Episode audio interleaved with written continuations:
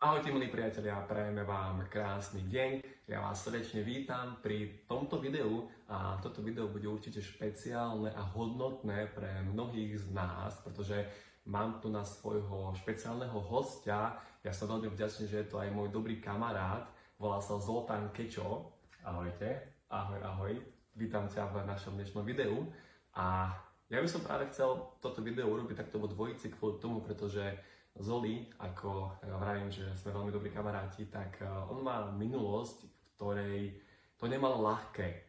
A mnohých z nás, poviem úprimne, že aj mňa, inšpiroval k takým lepším činom a poviem aj úprimne, že k takej, ako keby, takému odhodlaniu pokračovať ďalej v tých ťažkých situáciách, pretože ako som už rával, tak Zoli v tej minulosti mal rečový problém, o ktorom vám samozrejme potom už bude viac rozprávať on, ale cieľom tohto videa je ako keby dať nám, ľuďom, najavo, že aj napriek ťažším situáciám v minulosti, tak netreba sa vzdávať, ale dá sa aj napriek týmto ťažším chvíľam dosiahnuť v živote nejaký úspech alebo robiť to, čo vás baví a začleniť sa potom naspäť do tej spoločnosti. Takže cieľom tohto videa bude ako keby inšpirovať a tak povzbudiť nás k tomu, aby sme sa nevzdávali a robili to, čo nás baví, napriek tomu, že tá minulosť možno bola trošku ťažšia. Takže Zoli, ja by som sa ťa rád opýtal, že, alebo teda eh, poprosil ťa skôr, že skús sa tak predstaviť vlastne, kto si, čo si a aká bola tá tvoja minulosť a vlastne ako ten rečový problém sa prejavoval a čo to vlastne je. Tak ďakujem veľmi pekne za privítanie, ako už bolo povedané, moje meno je Zoltán Keče, nie Keče, ale v pohode. Tak neviem po maďarsky. Hej, v pohode. Uh, môj problém s koktaním začal, uh, keď som mal asi 4 alebo 5 rokov.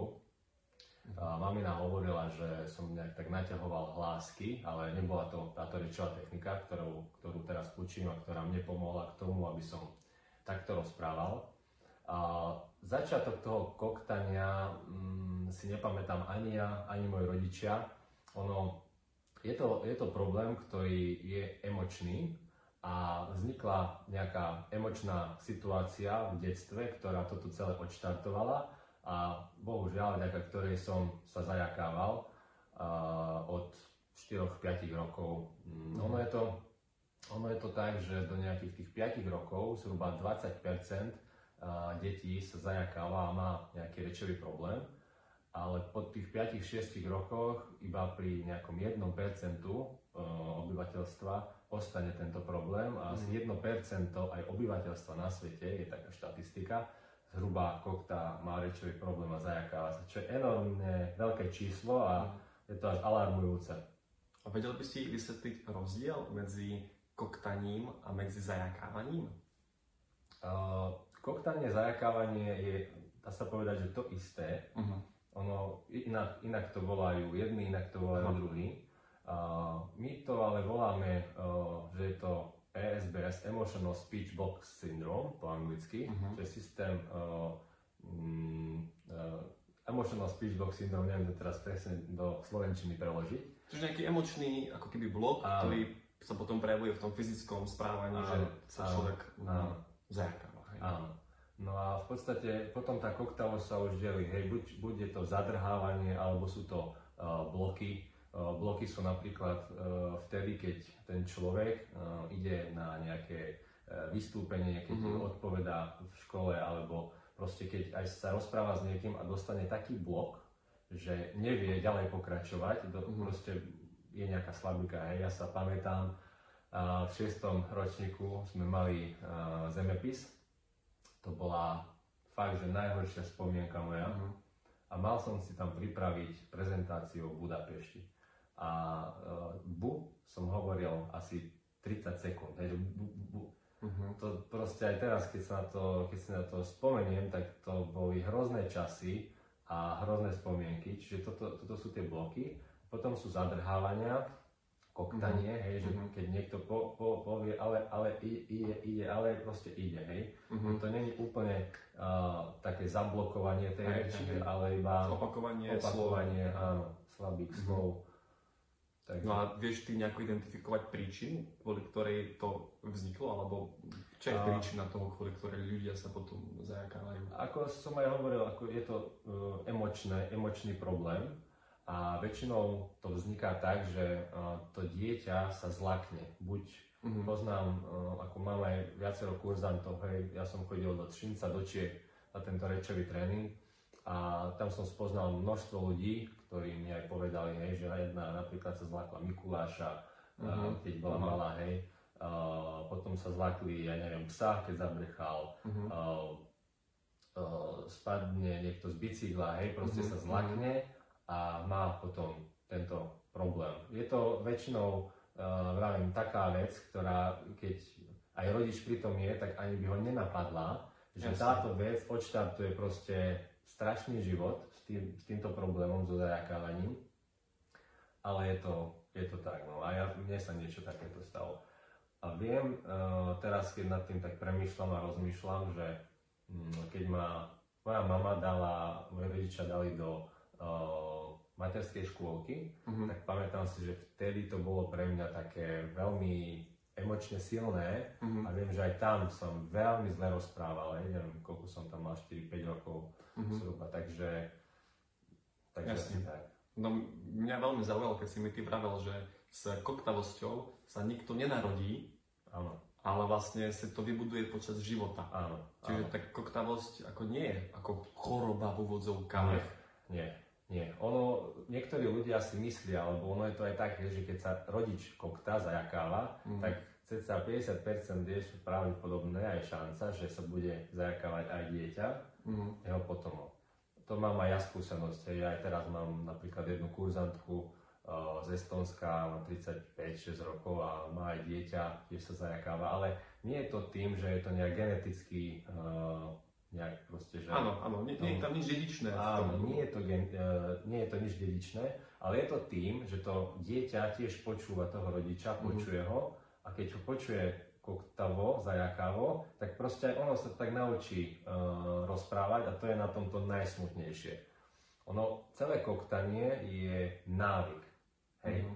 Ono, človek si na to navykne a potom sa to tak nabaluje ako snehová gula, že čím viacej tých zlých e, skúseností má ten Jasne, človek, jasne. tak tým je to horšie, horšie a horšie. Ale dá sa s tým stále pracovať. A ono je to asi návyk taký skôr mentálny, nie? Ten návyk, ako rozmýšľame, pretože ja si myslím, lebo tak a ja sa niekedy zakokcem, keď Presne, rozprávam, presne keď tak. eh, mám nejakú prednášku alebo nejaký, nejaký rozhovor, tak ja sa zakokcem, ale podľa mňa možno tí ľudia, ktorí s tým majú väčší problém, tak čakajú na to, alebo si už v hlave nejak dopredu sugerovávajú, že a teraz sa zakokcem, ja to určite pokazím, ja určite to poviem zle a potom sa im to asi aj stane. Presne to je tak, asi ten presne tak, presne tak, presne tak. Proste ten človek ako uh, je dieťa, dospieva a má, má, tie, má tie negatívne uh, skúsenosti z materskej, zo škôl, tak už vie, hej, že sa mu táto situácia, Mhm. keď napríklad neviem, si druhák na základnej škole, na prvom stupni a sa ti smejú a vieš, že bol si 10 krát odpovedať za tie 2 roky zhruba, tak vieš, že keď tam pôjdeš 11. 12. Mhm. krát, zase sa ti to stane, tak to, toto proste no, je veľmi zlé a to je ten návyk, hej, to je ten návyk. Tak skús nám povedať, Zoli, že ako si sa potom ty toho zbavil, alebo kedy si to začal riešiť, ako si to začal riešiť, alebo vôbec ako sa s takou koktavosťou dá pracovať. Tak ja som začal ako každý jeden balbutik, balbutizmus je koktanie Aha. uh, odborne, tak uh, ja som začal navštevovať logopedičku uh, u nás Mhm. v Tornali, kde som chodil aj na základnú školu a to mi nepomohlo, ako väčšina, uh, väč- väčšine ľudí, ktorí sa zajakávajú, tak logopéd je fajn pre ľudí, ktorí nevedia povedať po- povedzme R, hej, alebo Mhm. ale niektorí majú tieto emočné problémy s rozprávaním. Takže toto bolo na základnej škole. Potom som si povedal, že mm, pôjdem na strednú školu do nejakého takého prostredia, kde ma nepoznajú a Mhm. myslel som si, že nejak mi to tak pomôže, že proste sa mi tam nejak bude ľahšie žiť.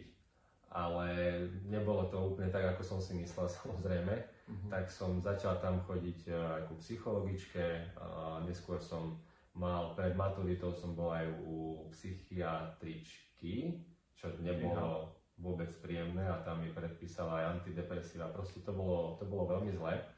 Mhm. A čo mne pomohlo, ja stále hovorím, že človek musí mať motiváciu a musí mať cieľ. Ja keď som bol malý, tak som mal cieľ a naučiť sa plynulo rozprávať. V každej situácii, s každým. A proste aj keď som bol pri týchto rôznych špecialistoch, logoped, psycholog, psychia- psychologička, eh, psychiatrička, tak som sa nevzdával a vedel som, že niečo nájdem. A už teraz neviem, nepamätám si, či to bola mamina moja alebo najstaršia sestra, našla mi mm, jeden rečový tréning, a Nová Lula sa to Mhm. volá, v Třinci, v Čechách Mhm. a dohodol som si konzultáciu, teda rodičia som sa tam bál zavolať Mhm. a išiel som na konzultáciu, no a začal som ten tréning, takže A to som mal koľko rokov vtedy? to som bol po maturite, to som mal 19 rokov a to bol august 2014, čiže som mal mesiac pred 20 narodeninami. OK. Tak uh, my už teraz vidíme, že rozprávaš ako keby si to ani nemal, to už teraz práve je ťažko uveriť tomu, že vôbec si mal takýto problém, tak ako si to dokázal, ako si sa vlastne toho zbavil, čo všetko si musel pre to urobiť? Tak toto je taká zaujímavá časť, ktorú stále eh, milujem o tomto rozprávať, lebo, lebo ma to úplne uh, skôr tak skoro, skoro trošku, že vydesilo, lebo som sa trošku bál toho, že čo všetko tam treba robiť, ale potom ako som to okúsil, tak to išlo proste veľmi jednoducho. No a čo? Keď ide uh, koktavý človek ku uh, logopédovi, psychologovi, hej, tak mu povie, že ako sa cíti, ten mu povie, no urob toto, urob toto, Mhm. ale nejde s ním, s tým človekom do tej reálnej situácie, do toho reálneho života. Nejde mm, si vypýtať ten lístok na autobus, čo ja som Mhm. musel každý deň, ja mal som z toho depresie. Mhm. A tento rečový tréning je v tom špeciálny, že uh, naučil som sa jednu rečovú techniku za pomoci uh, rôznych relaxácií, uh, za pomoci ruky. Proste je to také veľmi zvláštne, ale veľmi super. A museli sme, uh, to je to uh, trošku, čo som sa kus bál, trénovať v reálnych situáciách. Mhm. Lebo kde má človek, ktorý sa zajakáva najväčší problém rozprávať? No, s cudzími ľuďmi, pred ľuďmi vystupovať, pred veľkou skupinou ľudí. Mhm. No a tuto vlastne ten tréning počínal, bol tak, že uh, ja som sa zúčastnil 8-dňového kurzu. Prvé 4 dní sme nerozprávali nič, Mhm. museli sme byť ticho, úplne ticho. Oni si nemohli telefonovať? Nič. Domov? Nič. Ja som tam bol, ja som tam mal maminu, s ňou som bol na tom tréningu. A museli, mož, mohli sme písať všetko len, len na papier alebo na kartičky. A kvôli čomu ste nemohli 4 dní To bolo to, kvôli tomu, aby ten človek e, proste zabudol na tie negatívne veci pri tom rozprávaní. Ako keď, Mhm. keď sa zajakávaš, nedá sa s koktavosťou bojovať, keď sa koktáš a zajakávaš. Mhm. Čiže tie 4 dni boli kvázi Aha. ako keby na taký reštart, by som povedal, hej, že proste, aby si na to zabudol. znova, ako keby sa Presne rozprávať. presne tak. Mhm. Musel si úplne seknúť s tým, čo bolo a začať novú cestu. A ten 5. až 8. deň, toto už sa dostávame k tej podstate tohto tré- tréningu, sme uh, začali chodiť, uh, trénovať uh, medzi ľudí na ulicu. Hej, tou technikou pomalou, tá je daná tým, že špecifická tým, že naťahuješ trošku hlásky a tak voľne, veľmi voľne rozprávaš, tak sme museli oslovať denne 10-15 ľudí, nahrávať Mhm. si to na diktafón Mhm. a bolo to také ten prvý kontakt, že bože môj, teraz čo si ľudia pomyslia, čo, čo, to, čo, to, čo to bude. Tak bolo to také dosť pre mňa ťažké to prekonať, ale keď som to spravil a cítil som pri tomto uvoľnenie, e, pocit uvoľneného tela, že môžem v každej situácii všetko povedať, tak to bolo na nezaplatenie brutálne dobrý pocit. A e, potom ten posledný deň toho kurzu sme išli na verejné vystúpenie pred ľudí. To som sa samozrejme tiež bál, ale dali sme to. Dali sme Mhm. to všetci tí zúčastnení na tom kurze a dajú to stále každý jeden, lebo e, začiatok toho tréningu je u každého e, rovnaký. Či sa zajakávaš, zadrhávaš, alebo máš bloky, že nevieš skoro ani rozprávať, Mhm. stále takisto musíš na začiatku rozprávať tak pomaly, až potom po tých uh, ostatných kurzoch rozvíjania reči uh, rozprávaš už podľa toho takého svojho tempa, ako je tebe dobre. Čiže uh, tak som uh, odišiel domov.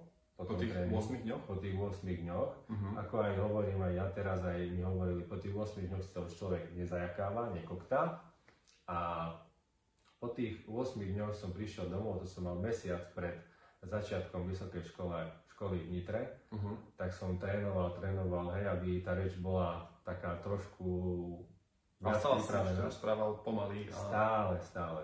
Mhm. A mesiac, alebo teda týždeň zhruba pred začiatkom vysokej školy som išiel na prvý taký kurz rozvíjania reči a tá reč sa stala iba o niečo trošku plynulejšia Mhm. a tak som jednoducho potom išiel do, do Nitry, do školy. Mhm. Rozprával som fakt veľmi pomaly, naťahovane.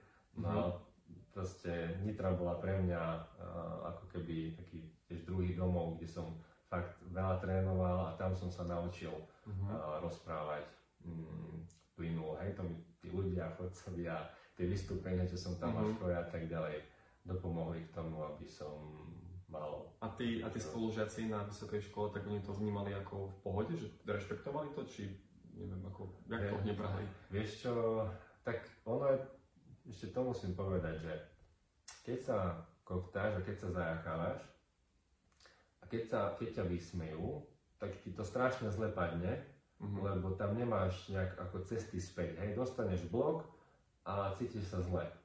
Hej, a proste buď odídeš z tej situácii, alebo proste... Ale človek, ktorý nastúpi na tento rečový tréning, tak eh, keď ho aj vysmejú, tak to už berie v pohode, lebo vie, Mhm. že dokáže povedať v každej situácii všetko, čo chce. A tým chcem teda povedať, pamätám sa, to bolo tiež srandové, mali sme prvý večer na intráku uh, chodbovicu, ako to na intrákoch býva. Aha. A išiel som na tú moju izbu, tam som uh, spoznal mojich nových spolubývajúcich, tiež aj smiali, aj sme sa pobavili a tak ďalej. A hovorím, že poďme na tú chodbu a len nejak upriam pozornosť. Uh, to bol jeden môj Adam uh, kamarát. A vravím upriam pozornosť, že chcem pred tými ľuďmi uh, povedať, prečo takto rozprávam Mhm. lebo keď ma započujú takým tempom rečí ľudia, nechcelo sa mi to každému jednému vysvetľovať, tak proste dám to jednou, jednou ranou, Všetkým to vysvetlíš. tak proste hej. A si, tak to aj bolo, hej, proste som povedal a niektorí sa smiali, niektorí mi tlieskali, Mhm. takže to mi padlo veľmi dobre, to ma Tak, tak super. namotivovalo ešte viac a potom na druhý deň sme začali samozrejme e, na vysokej škole v, v Nitre v škole a boli sme rozdelení, začalo nás 120 a boli sme rozdelení v štyroch skupinách po 30 ľudí. No a pred Mhm. každou hodinou som išiel k danému profesorovi, alebo proste tomu, čo, čo nás učil a dal som mu kúsok papiera, kde bolo napísané, že po tejto prednáške by som chcel niečo povedať a po tej hodine hej, povedal, že máte tu spolužiaka, chce Mhm. vystúpiť, takže som vystúpil, no a začal som hovoriť. Samozrejme, tam sa ľudia niektorí smiali, Mhm. niektorí boli takí v šoku, že prečo tak rozprávam, Mhm.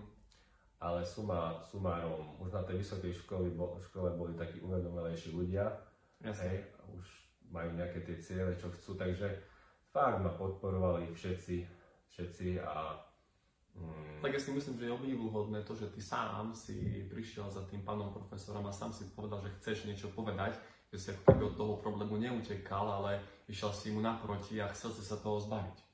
Uh, áno, ale toto už je proste ten tréning, hej, že tá, tá koktává osoba nemá nejaké vrátka zadné, že proste Mhm. sa zajakáva a nevie čo s tým.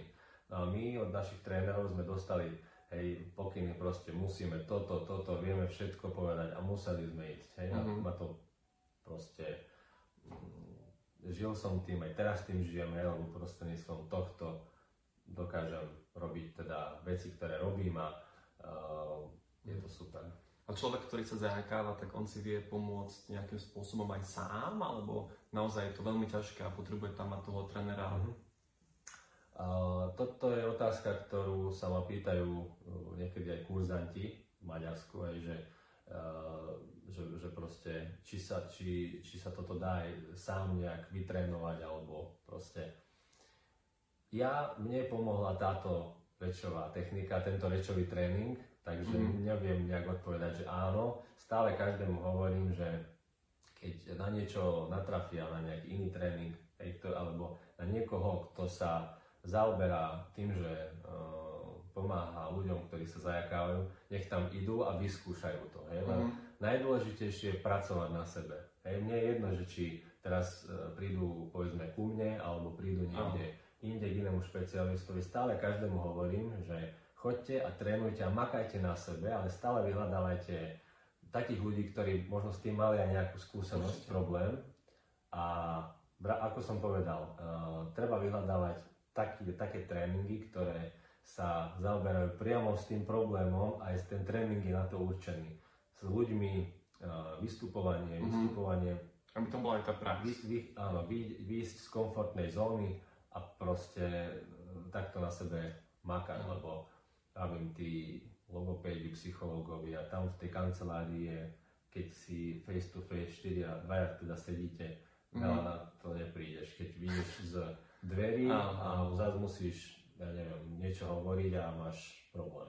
Ale ja si myslím, že aj ľudia, ktorí nemajú definovaný ten problém, že sa zajakávajú, tak aj oni majú problém sa opýtať niekoho na ulici, že kde je pošta, kde je Tesco, koľko je hodín, ako podľa mňa to je taký globálnejší problém, ale zase to si myslím, že súvisí s tým, že sa ľudia možno boja odmietnutia, alebo sa možno, proste majú nejaký strach z toho osloviť cudzího človeka ale fakt to má čím ďalej tým viacej mladých ľudí strach osloviť niekoho a opýtať sa iba normálne nejakú bežnú vec. Ja mám známych, ktorí sa boja čašníkovi povedať niečo a vypýtať si jedlo v reštaurácii a pritom sa nezajakávajú, ale majú možno ten strach z toho odmietnutia. Ale tu práve si myslím, že to riešenie je ako ísť do tej ulice a robiť to, opakovať to, uvedomiť si, že viem to povedať a uvedomiť si, že jednoducho aj keď ma niekto odmietne, tak, alebo aj keď ma niekto vysmeje, tak ako je to normálna vec. Proste svet sa kvôli tomu teraz nezrúti, že jeden človek sa na mne posmial však. Presne, a ja sa na, na sebe môžem posmiať, keď niečo sa presne, keď niečo presne, zle. To vravím, ten človek, eh, keď začne chodiť na tento tréning a tých odmietnutí je strašne veľa, strašne mm. veľa. Ne? Proste sa pamätám, mal som, som v Nitre pred obchodným domom Max, mal taký kontakt, tak to voláme, že chodíme na kontakty, na, tie, uh, na ten tréning s tými ľuďmi, tak pýtal som sa tam jednej tety, že uh, je, dobrý deň, koľko je hodín, ale ukážem teda taký jeden ten kontakt, ako som musel ja rozprávať. Ukáž, ukáž. Takže bolo to tak, že dobrý deň, koľko je hodín, takýmto tempom som musel rozprávať v každej situácii. Takto som mm-hmm. vystupoval mm-hmm. v každej situácii. A e, takto som sa spýtal tej jednej tetušky na toto a povedala mi, že keď sa ma to spýtaš normálne, tak ti odpoviem. A ja, že musím to rozprávať. a ona, že s Peťakmi sa nebavím. Uha. A tak som jej zaďakoval pekne, pomaly odišiel som. Čiže tých odmietnutí bolo strašne veľa, ale ako som povedal, ten človek, ktorý už vie povedať všetko, tak mu to je jedno. Lebo, prepáč, ale to je presne to, že tá teta, ona mala niečo vo svojej hlave zlé, kvôli ktorej si takto interpretovala tú realitu. Ona si myslela, že si peťák, Hej? Pritom, pritom ona to vyhodnotila tak, lebo to je jej svet. Hej? Ona žije v tej negativite a myslí si, že ľudia sú feťáci okolo nej, tak preto to aj ona povedala. Ale keď by to bol nejaký človek, ktorý žije v tom pozitívnom svete, tak by ťa podporil, hej, povedal by ti, že, že ako, prečo to rozprávaš, ty by si povedal, že sa učíš uh, rozprávať a bla bla bla a by ťa v tom ešte podporil, lebo je to človek pozitívny. Ale keď je to negatívny človek, tak on vlastne iba interpretuje tú realitu po svojom a dáva najavo to, čo on má vo svojom vnútri. Toto napríklad ja sa učím, že keď mňa niekto povedzme odmietne, alebo čo niekto povie mne, tak to nevypovedá o mne, ale to vypovedá o ňom. To, ako človek hodnotí realitu, tak to neznamená, že to je realita. To je iba realita podľa jeho očí. Hej, A taký on v skutočnosti je vo svojom vnútri. hej, Hej, že všetci okolo neho sú feťaci. hej, hej. Napríklad. Takže, tak. Takže uh, Zoli, ty v podstate teraz už aj máš vytvorenú, viem, že kanceláriu v Maďarsku, viem, že tam už aj učíš ľudí, máš, povedz, koľko to robíš, 2-3 roky? Od eh, roky? konca roka 2018. Čiže ja som začínal, keď som už bol... Mhm. eh, Že skoro štvrták- štyri roky v podstate. Hej, štvrták na vysokej škole a vtedy som s tým začal. Tak ja si myslím, že je to, ako som už vravel, obdivuhodné, že nielen ty si sa dostal z toho, ale ty aj pomáhaš druhým ľuďom sa z toho dostať, pretože podľa mňa jedine človek, ktorý si tým sám prešiel na vlastnej koži, tak môže to niekomu aj druhému odovzdať to poznanie. Presne, tak to pravím, ja keď som bol malý chlapec, tak som mal cieľ naučiť sa rozprávať.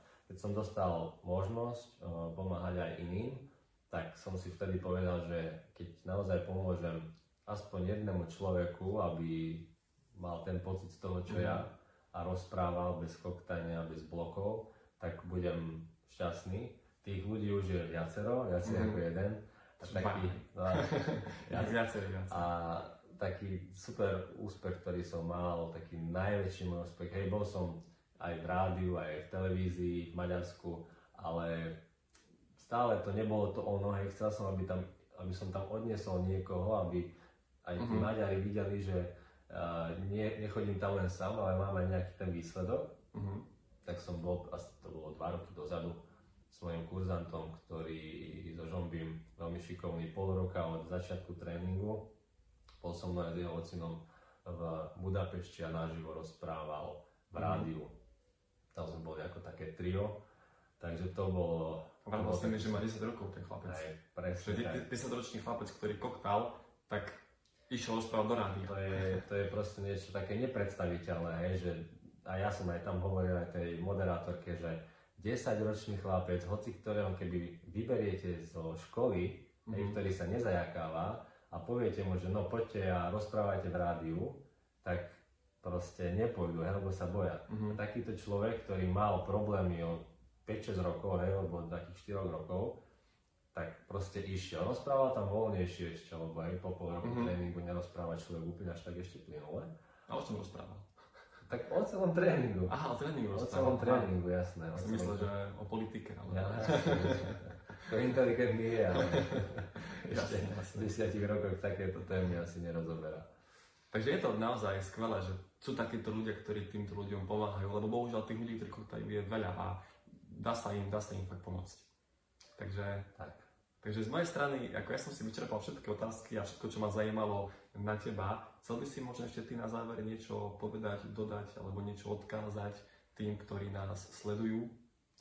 O, tak odkázal by som asi to, že proste keď máte nejaký cieľ v živote, nech je to hocičo, hej, nech budujete nejaký biznis, nech ja neviem, máte nejaký problém v niečom, proste choďte si za tým svojím a nepočúvajte iných ľudí. Aj mne, keď som začal s týmto tréningom, tak veľa ľudí ma odhováralo, vravela, že, vraveli, že to je hlúposť, že to Mhm. nemôže pomáhať a tak ďalej.